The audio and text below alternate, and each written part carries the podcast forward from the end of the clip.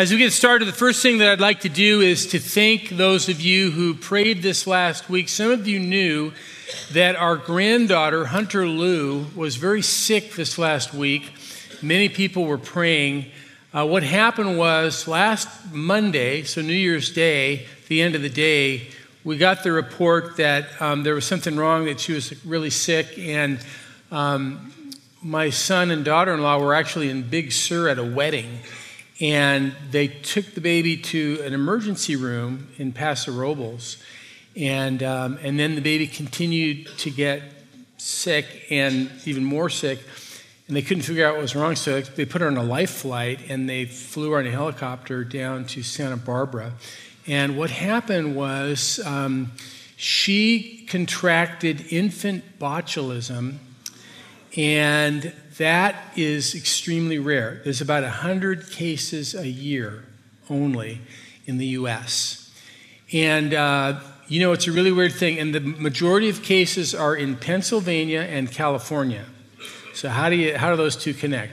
Well, there's basically two ways that an infant can get botulism. One way is through honey. So, the Amish community um, put honey into water and they would feed their babies with kind of honey water. And so, one of the ways that babies get botulism is from honey um, up until a certain age, like one year old.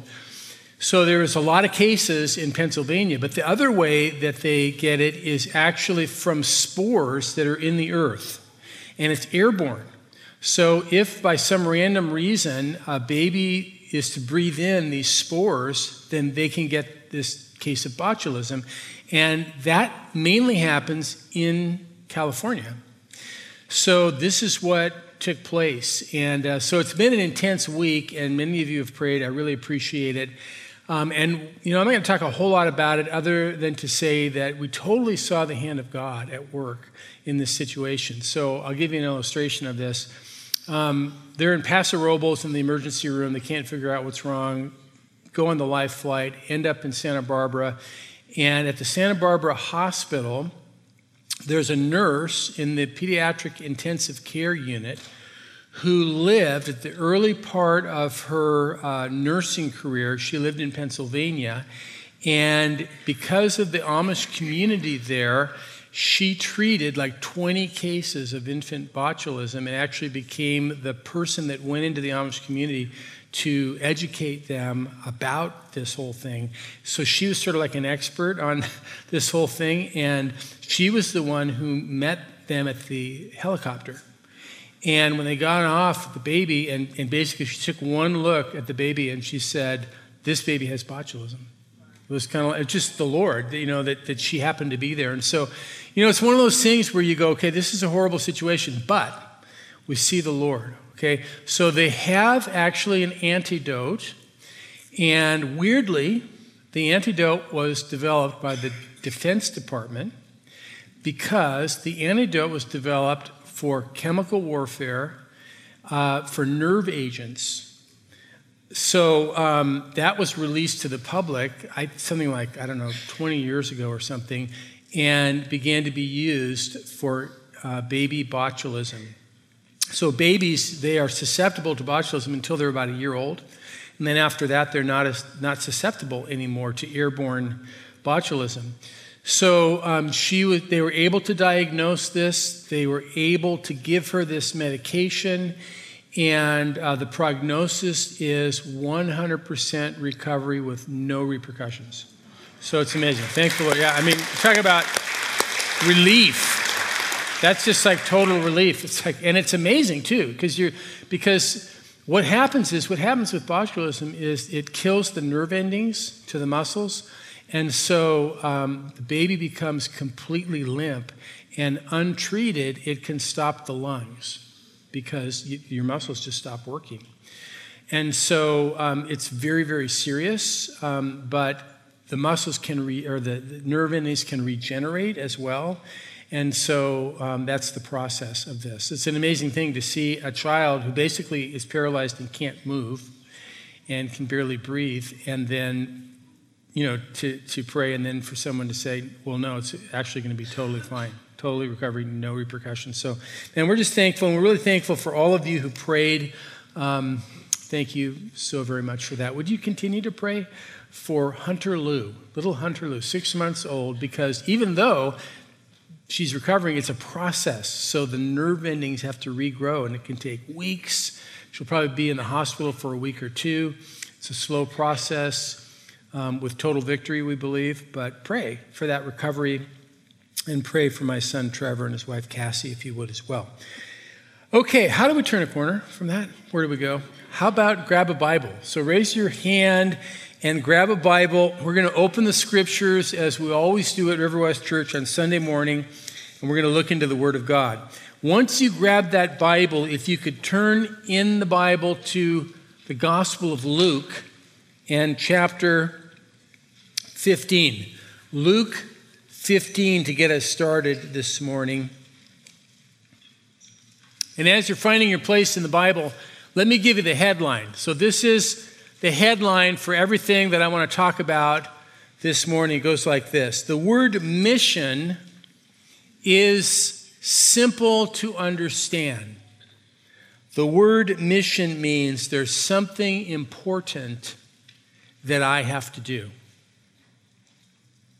You get it? It's simple. Mission means there's something important I have to do. People who live on mission, people who have a sense of mission in their life, are people who live with purpose. They're people who live with a sense of urgency in their life. Mission. There's something important that I need to do. Now, every week, at church, almost everywhere in the world, there's something that happens. It's about a five minute process where the weekly announcements for weekly activities are given during the service. And you know, most most of us on church staff world, we sort of view it as an irritant. It's like, really, we have to make an announcement, and how are we going to do that? And it's going to be sort of distracting from our worship. And how? So you know, you'll find the announcements get moved all over the service, kind of a thing. So however we can get them in. Most people do not look at the the weekly announcements as the highlight of the church service. That's just a spiritual truth. But the greatest five minutes of church announcements that I've ever heard took place at St. Ebbe's Church in Oxford, England. A Sunday morning in July 2014. And I can't tell you what the sermon was about. I can't remember anything about that service, not a song that was sung, nothing else, but I'll never forget the announcements. And actually, I had a life changing experience during the announcements at this church. Let me set the stage for you. We were on sabbatical. We had spent three and a half weeks in the Holy Land. We had spent time in Jerusalem. It was amazing. You know, I mean, just if you've been there, you know. It's an amazing place to go for so many reasons. All of the history, the footsteps of Christ, the Temple Mount, the current history. I mean, it's just, it's too much to take in. And then in Galilee, we spent quite a bit of time in Galilee, walking in the footsteps of Jesus, praying at the Sea of Galilee, thinking about the history of the early church. Just amazing, a lot to take in. So all that was swirling around in my mind. Ended up in Oxford, England, at the Center for Muslim and Christian Studies for three weeks wanting to just immerse myself in the theology of Islam to try to understand it and to compare it to Christian faith. I mean, you know, what, what do they really believe and how does it compare or contrast with the gospel of Jesus Christ? So I mean, my brain was just stuffed, it was just filled with things. Sunday morning, I got up, began to make my way to St. Ebbe's Church, walked up over the Magdalen Bridge on my right was Magdalen College, where C.S. Lewis taught for many years. He actually came to faith in Christ there. He wrote the Chronicles of Narnia there, so every time I passed, I kind of gave a nod to C.S. It was kind of cool. Made a left, walked across Christ Church Meadows, amazing building. Harry Potter was filmed there, a lot of it, you know, the, the um, dining hall scenes. Made a right, walked up St. Ebbe's, sat down in St. Ebbe's church. They sang a couple songs, sitting in the back. And they say, and now brother so and so will share the announcements. And I'm thinking, okay, it's every church announcements, here it comes. And brother so and so got up and he said, Before the announcements, would you listen to a verse from God's word? He said, Let's open up to Luke chapter 15. I went, This is interesting. You usually don't get verses with announcements. Luke 15, this is what he read. Verse 1 Now the tax collectors and sinners were all drawing near to him. The Pharisees and the scribes grumbled, saying, This man receives sinners and eats with them.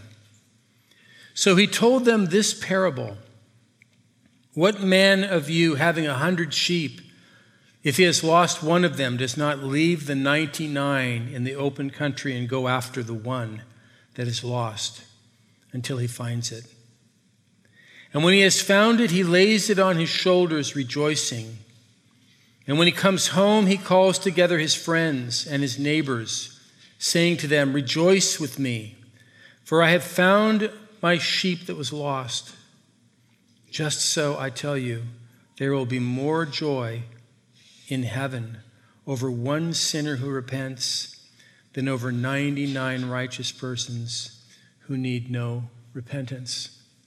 And he looked up at the congregation and he said, Friends, this is our God. This is his heart. This is his love and his care. And this is his glory. And then he said, Friends, we have work to do. And I thought, that's how you give announcements. and, then he, and then he said, Here's what's going on this week. We have work to do. Come on, let's do this. And it was amazing. And I actually had, in that moment, I, I had a radical experience with the Lord. Because as he was reading these beautiful verses about the God who would leave the 99 and go after the one, the God who is the friend of the tax collectors and the sinners the God whose heaven would rejoice over one who would repent. As I heard those words, the Holy Spirit spoke to my heart. And everything snapped into focus in that moment. Everything I had experienced, everything I was learning and studying and thinking about. And I felt like the Lord said, This is what it's all about. Everything. Everything is about this. Everything you experienced in Israel it's about the one. It's about the God who, in his love and glory, seeks out the one to save. And in my mind, I, I sort of traveled back to Jerusalem and I, I saw myself there in the old city, looking at the Temple Mount, thinking about Jesus, who in that place was mocked and scorned by the religious leaders looking over to my left and seeing the place most likely where Jesus was crucified, picturing his suffering in that place and thinking, this is the meaning of it. It's for the one, it's the God who seeks and saves the lost. This is the heart of God, this is the glory of God. And then looking over and imagining the place of Christ's resurrection and his appearance to the disciples and thinking this is what it's about Christ, the risen Lord, who appears to his disciples and sends them into the world on mission to seek and to save the lost. In my studies of Islam and, and, and wrestling through what is the difference between Christian faith and the religion of Islam, and actually realizing this is it. This is, this is it. It's the God who seeks and saves. It's the God who comes on mission into the world to die for sins and to rise again. And I kept thinking, these words echoed through my mind that whole church service. This is our God. This is his heart. This is his glory. And you know what? We have work to do. It's a beautiful moment. I'll never forget it. And with that, we come to our seventh word in our series on the seven traits of a living, healthy church. So, if you've been around for a while, you know we've been in this series for the last several months. We took a break for Christmas and New Year. But our series is, is titled The Seven Traits of a Living, Healthy Church. And so we've been through the list Jesus, gospel, gratitude, prayer, unity, maturity, and number seven, mission. And it's almost like with number seven, you sort of come full circle, don't you? You come full circle. It starts with Jesus coming into the world on gospel mission. And it runs through the personal response of each one to the gospel in gratitude and faith and prayer to those individuals coming together and forming the community of Christ, the church of Christ, which becomes his witness in the world, a mature body of believers who then reflect this heart, this love, this glory of God to the world. And indeed, that church community is on mission, expresses Christ's mission in the world. So you become full circle when you come to mission. And the word mission is really easy to understand because the word mission simply means that there's something important that I need to do. And what if we took that instead of making it individual, what if we, we made it a plural kind of a thing? What if we say there's something important that we need to do? We as a community, there's something important for us to do. Every Christian whose faith is alive needs to have a sense of mission in their life. They need to know that there's something important for them to do. It, without that sense, I believe their faith will begin to die. Every church must live with a sense of mission. Every church must know there's something important for us to do and in the absence of that kind of a heart and that kind of a feeling, then that church will not remain a living church for very long. So now I want you to go with me to the Gospel of Mark and in chapter 1. And I want to show you what I consider one of the most amazing passages in all of the Gospels. Mark chapter 1. Now, this is amazing for a couple of reasons. What I'll do is I'll start reading in Mark chapter 1 and verse 14, and we'll read down to verse 20. So in 114 it says, Now after John was arrested, Jesus came into Galilee proclaiming the gospel of God and saying, The time is fulfilled, the kingdom of God is at hand, repent and believe in the gospel. And passing alongside the Sea of Galilee, he saw Simon and Andrew, the brother of Simon, casting a net into the sea, for they were fishermen. Jesus said to them, Follow me, and I will make you become fishers of men. Immediately they left their nets and followed him.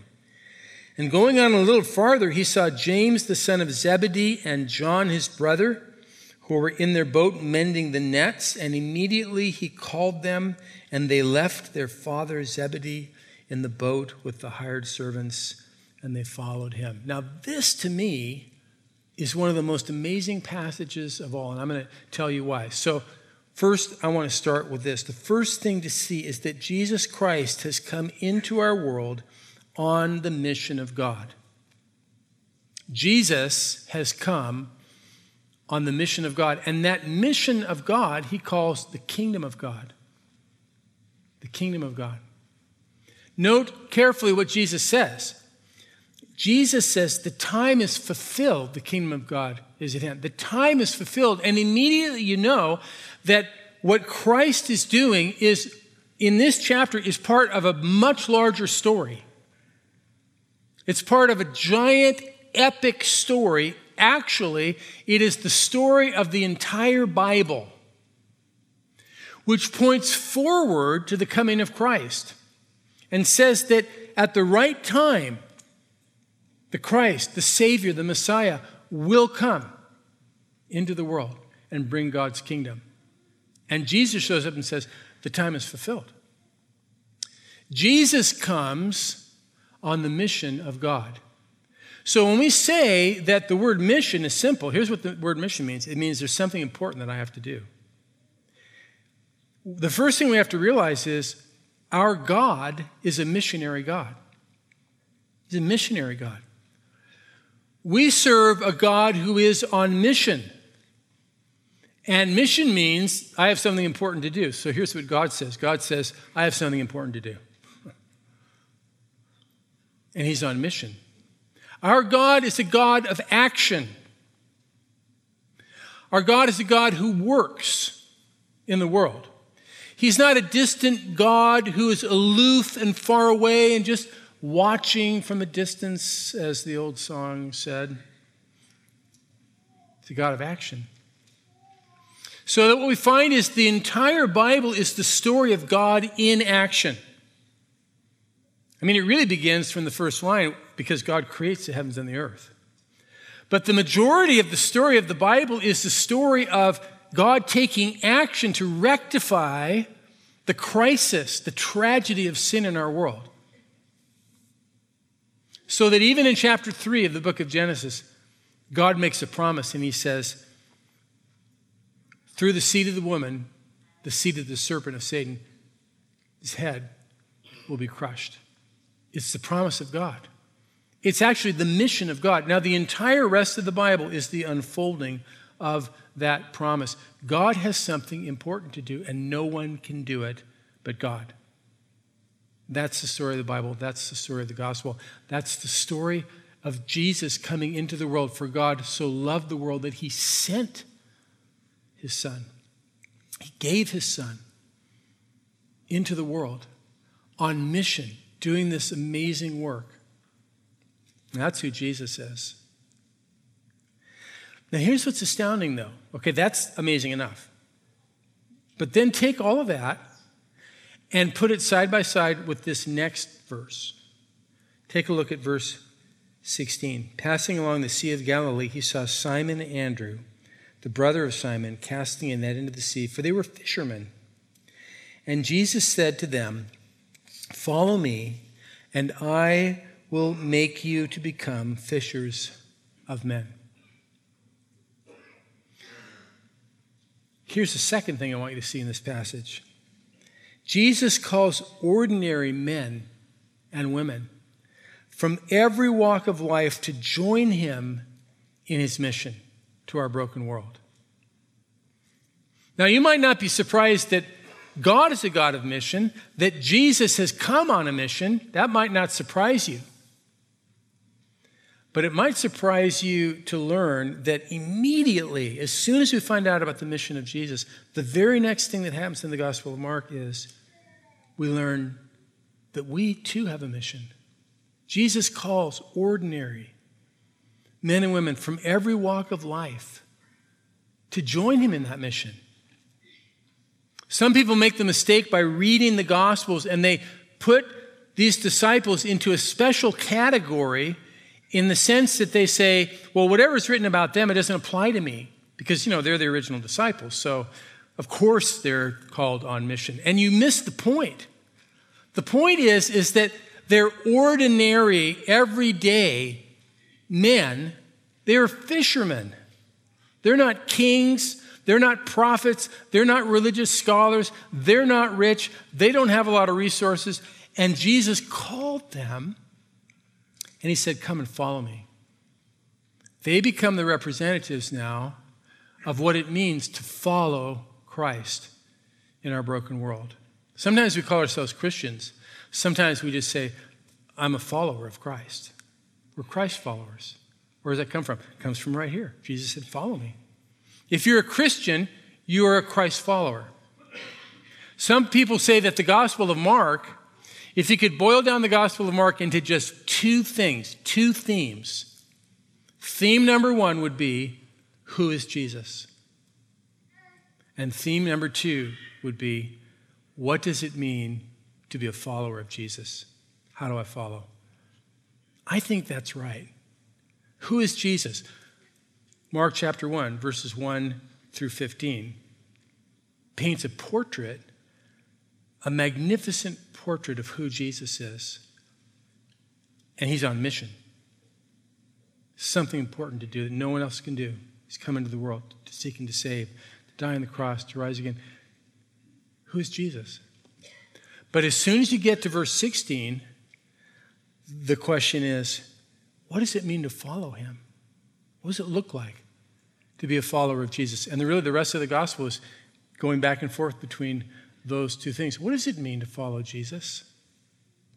I can tell you for sure that it means at least this it means to live your life on mission. It means that God has something important for you to do. Now, if I say, well, mission means I have something important that I need to do. You can interpret that to say, well, I have a lot of important things to do because they're super important to me, you know. So I make up my own mission, right? But that's not Christian mission. Christian missions, you've been given something important to do. God has something important for you to do. He's going to define what that is. And the mission that you have is joining His mission, the mission of Christ. Every follower of Christ and every church needs to know there's something important for us to do, and it's been given to us by the Lord. Now, I'm going to tell you a personal story. Many years ago, young family, planning a church, um, things aren't going all that well, pretty broke, living in Oregon, it's winter, it's cold, it's dark, it's freezing, it's depressing. You know what I'm saying? I mean, it's like, okay, there we are. And it's like, we got to get out of here. We got to go on a vacation. So, but I can't afford to really go anywhere except for to go see the family in Southern California. So we would go down and, you know, go to the family house. Well, the problem is, is that the family house is in Newport Beach. It's on a bluff overlooking the ocean. The weather is perfect. It's this amazing, grand place.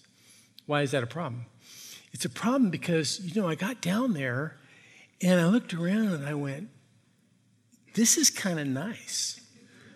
You know, like I could trade up. Like I could, you know, maybe, maybe this is where I'm supposed to be, you know? And I instantly recognized I'm being tempted. This is a temptation.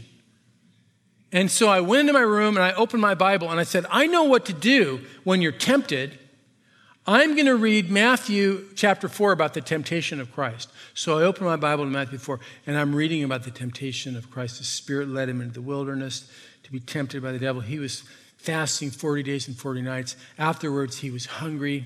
And the devil came to him and said, If you're the Son of God, command these stones to be turned into bread. And Jesus looked at him and said, No way. For it is written, Man does not live by bread alone, but by every word that proceeds from the mouth of God. And I'm reading this, I'm going, yeah, I'm being tempted, and this is going to really inspire me. And I didn't really feel that inspired by it. you know, I'm reading on, and the devil takes him and shows him all the kingdoms and the splendor and all the goods and all the things of the world and says, Fall down and worship me. And Jesus rebukes the devil and says, It's written, you shall worship only the Lord your God. And I'm like, that's it, man. I'm going to get inspired. And I'm like, man, I'm just, that didn't really inspire me. and I'm looking around and I'm still tempted. I'm going, what am I going to do? You know? And so I just kept reading and I'm reading in the Gospels. And, you know, I, I came to this story. I came to this story where Jesus is walking by the Sea of Galilee and he calls these fishermen. He says, Leave your nets, leave the boats Leave your father's business. He says, Leave all that. And he says, Come and follow me. And I will make you to become fishers of men. It's mission. And you know, what mission means? It means I have something important I need to do. And I'm not kidding you, this was a real experience in my life. When I read that story, all the temptation went away, it just vanished. Just like a mist, it's just gone. You know why? Because the Lord said, I have something important for you to do. I have something important for you to do. And that important thing I have to do is meaningful in your life. And it, you know what? It means more than the house you live in, the car you drive, how much money's in the bank, how cold and rainy and dark it is where you live. it means more than any of that, okay? I have something important for you to do. And that sense is life giving to the Christian. It's life giving to a church. And the man at St. Ebbe's said, Brothers and sisters, this is the heart of God. This is the glory of God, and there's work for us to do. And I said, Amen. That's a beautiful thing. What about you? I'm here to tell you today that every Christian and every Christian church, God has something important for you to do. And that's your strength. Many of you know Pastor No Nopum from Myanmar. We talk about him often. We've had him to the church a couple years ago. And he's really one of my heroes of the faith. He's a great inspiration to me because I've never met a man that, that seems to me to have a greater sense of purpose, of urgency, of mission. It's amazing. When we brought him here to the U.S., he stayed at my house and then he actually traveled in the U.S. because people heard that he was here and he was invited to speak at Burmese churches around the, the, U.S. It's amazing. He went and he spoke at all these churches. He came back at the end of three months. He came back and stayed at my house for a couple days before flying home to Myanmar. And in my kitchen, I stood there and I said, Pastor Nopum, you've come to the U.S. You've never been here before. You know, some people said, don't bring him. He'll never go back when he sees, you know, what it's like here. I said, well, Pastor Nopum, what have you experienced? What's it like? Can you tell me when you go back, what is the thing that has made the biggest impression on you of your time here? And this is what he said to me. I'll never forget it, just like announcements at St. Ebbe's. Um, this is what he said to me. He quoted Psalm 125. Tears began to stream down his face. And he said, so, sorry, Psalm 126 in verse 5. He said, This is what I've learned while I'm here. Those who sow in tears shall reap with shouts of joy. He said, I've been thinking about this for three months, my whole time here. I went to the least reached people group in all of Myanmar, and I brought the gospel to them. And I did not have the impact that I had hoped to have. And God showed me. He said, I've been thinking about this verse. God revealed to me while I was here in America the reason I did not see more fruit is because I did not sow the seed with tears. And so he said, I've resolved to go back to Myanmar and to sow the seeds of the gospel with heartfelt tears of prayer to see fruit for Christ. And first, I wanted to choke myself because I'm like, I can't believe he said that to me. Like, after being here for three months, he didn't say, Your cities are so amazing. I love the transportation here. Like the homes are cool. You know, it's like, I'm not going to go back because I want to be rich. He didn't say anything like that. You know what he said? He said, essentially, God's given me something important to do. I'm on a mission. And that trumps everything else. I'm on a mission. i have joined Christ on his mission. Isn't that cool? I mean, that's inspirational to me. I love that. Now, if you go back, if you go to Myanmar, you're going to see Pastor Nopum has a living church. Like it's alive. The people he works with, the church, they're alive. And they live with a sense of mission and purpose. You say, but Pastor, what does that have to do with me?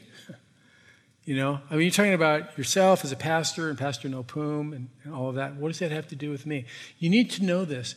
Every Christian man and woman from every walk of life, God has something important for you to do every day. Live that out. Live with that sense of purpose every day. Get up and say, What's the mission today? On my phone, I figured out a way to put on my home screen on my phone, so every time I push the button and the light comes on, it says right across the front of my phone, it says, What's the mission? Question mark. Every day. You know? And people say, you know, that we use our devices too much, right? Do you look at your phone ever? You know, you're pressing the button, like you're looking at your phone. Do they get any updates? Every time I, I look at my phone, it says, What's the mission? Like today, what's the mission? How can I have an impact for Christ today? In this moment, how can I have an impact for Christ? Every place that you are, every setting, what will you do? We got in a car, a Lyft ride from the Santa Barbara airport to the hospital. The driver's name was Saeed. He looked Palestinian, he was. We told him what we were doing, where we were going. He said, Oh, that's a good hospital. He said, I had cancer and I was very sick. And I went to that hospital. They took good care of me. I said, How are you now? He says, Oh, I'm totally clear. Total, totally clear of cancer. And I said, Well, God must have a purpose for your life. God must have something for you to do. Why am I saying that? I just want to start a conversation, you know? And he says, I believe that with all of my heart. I believe it. He began to tell me his story. He's from Bethlehem, he's Palestinian. And he told me his story. He said, You know, when I found out that I had this diagnosis, the doctor said, We must start treatment. He said, No, I cannot. I'm going to Bethlehem. I'm going back to my family. He went back to the family. He visited the family. He came back. He got treatment. Now he's all clear. I said, Will you go back to Bethlehem again? He said, No, they'll kill me if I come back. Because I've written things. I've written things. You can imagine. we were just having this conversation. I said, Well, you know, we're Christians. We believe in Jesus. We're going to pray for you. We're thankful that, that God healed you. And we had this conversation. Okay, well, what? It's just a tiny. Is that evangelism? Well, it's just it's just being a Christian and just talking and having a conversation and raising the flag of faith in Christ. As simple as that. See, every day, every follower of Christ has a, something important to do for Christ at your business, at your place of work, in your family. There's something for you to do. Now, what if a whole church believes that? That's when things really begin to get interesting. I want to just share a couple last things. There are two dimensions of the mission of Christ in our broken world, and they always go together. Two dimensions. You can learn more about this in the mission class if you take the mission class at our church. But there's two dimensions of the mission of Christ. They always have to go together. Dimension number one is the mission to the one. The one. That one sheep. Jesus has come to seek and save the lost. Jesus died for the one. And so each and every one is precious to the Lord, and they need to know the hope of Christ. They need to hear the gospel of Christ. They need to know that Jesus has paid the penalty for their sins, and he's the risen Lord. So it, the mission is to the one. That's one dimension of the mission. But here's the other dimension the other dimension is not the one, it's the church. It's the community of Christ, the church. Why? Because the mission to that one is not just for that one to come to know Christ so he can go to heaven someday. It's for that one to be incorporated into the body of Christ, the church, to become in the community of Christ a living witness together for Christ in our broken world. And those two things go hand in hand together. If you separate those two things, there's always problems. We've lived through a season in the Christian faith, in our country in particular, where There are many organizations that have focused on the one, the one, the one, the one. We're going to evangelize, we're going to bring people to Jesus, which is a good thing.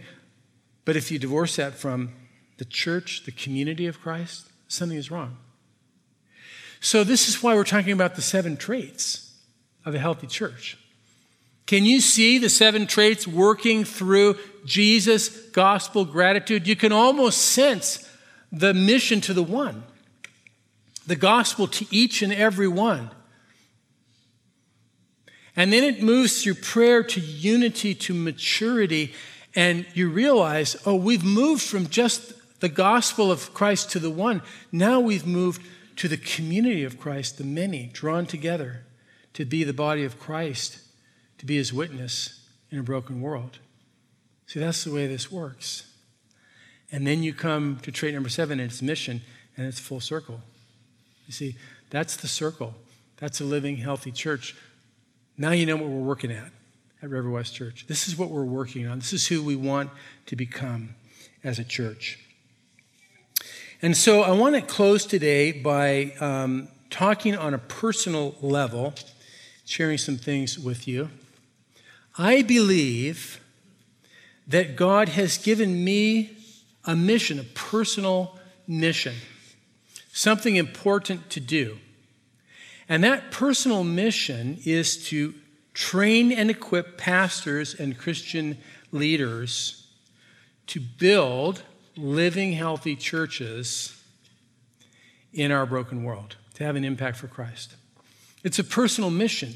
It's like something important that God says, This is what I want you to do. And in many ways, for the last 28 years, that's exactly what I've been doing at River West Church.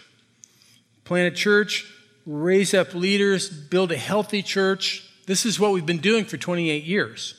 In fact, this series of lessons on the seven traits of a healthy church has come after a lot of reflection on that process over these years of what is it look like to have a healthy church? How are we training our leaders? What are our values? What are we really working on? Trying to quantify all of that. And many of these lessons on the seven traits actually have come out of all of that. So, in the last two and a half years, as we've been in this transition, those of you who are new, you might not know this, but we've been in a transition for two and a half years where Pastor Adam and myself have been sharing the leadership of the church. And during that two and a half years, I've been sort of backing away from the day to day, like overseeing the ministry of River West Church. Why? Because the Lord has given me something important to do, and I have been doing what I feel God has called me to do by going, working within the church, but also going outside the church to train and equip pastors and leaders. And so I've taught at the seminary, I've been mentoring pastors. Some of the work that we've done, whether it's in um, Myanmar or Rwanda, has been around that pastoral leadership piece. And that's been awesome. It's been life giving to me because I feel like that's what God's called me to do. That's kind of a personal mission that He's given to me. So I feel it's time for us to kind of take the next logical step in that whole transition. And so here's what's going to happen. In three weeks, on January 28th, Sunday morning, we're going to have the official handoff where that senior pastor position is going to be handed fully and completely to Pastor Adam. And I am going to, listen carefully, I am going to take a new role at River West Church. Now, did you hear me say that I'm leaving? No, you didn't hear that. I'm taking a new role at River West Church, which actually is going to look very much like the role I've already been playing for the last couple of years. And that role is pastor of leadership training. Pastor of leadership training. And that's local and international. Okay? It's what I have been doing, and it's what I want to continue to do because I believe that's the important thing that God has given me to do. So on the 28th, that's going to officially happen. And um, many people have asked me, it's interesting, as many people as I've told that, universally, the first question people ask me is, How do you feel about that? Well, but, but how do you feel about that? And you know what? That's a great question. If you want to know how I feel, come back on January 28th and I'll tell you how I feel. Somebody said to me after the first service, I don't want to know how you feel. I want to know how Adam feels about that. and I said, That's a great question. Come back on January 28th and you'll hear from Adam about how he feels about that. Some people have said, Well, what are you going to do? I'm like, Come back on the 28th and I'll tell you what I'm going to do, right? What's it going to look like? Are we going to hear from you anymore from up front? Will you be teaching or preaching at River West? Come back on the 28th and find out all those things. So, I guess I'm kind of setting up the 28th, but um, I wanted to let you know that so you can think and pray about that with us. Um, obviously, I hope you can tell by my demeanor that um, I see this as a great positive thing for our church, for the kingdom of God, for the expansion of our ministry and influence into wider circles, which is really what, what we want. That's what God has called us for. We have something important to do and you're a part of that as well. So please keep all of that in mind in that. But I also want you to think about your own mission. What's your mission? What does God have for you to do? Next two Sundays, we have Connect Sunday and Serve Sunday. Great opportunity for you to pray about it and think about it. Well, what, what has God given me to do to join this mission, to the one and to build the church? What has He given me to do? Think about that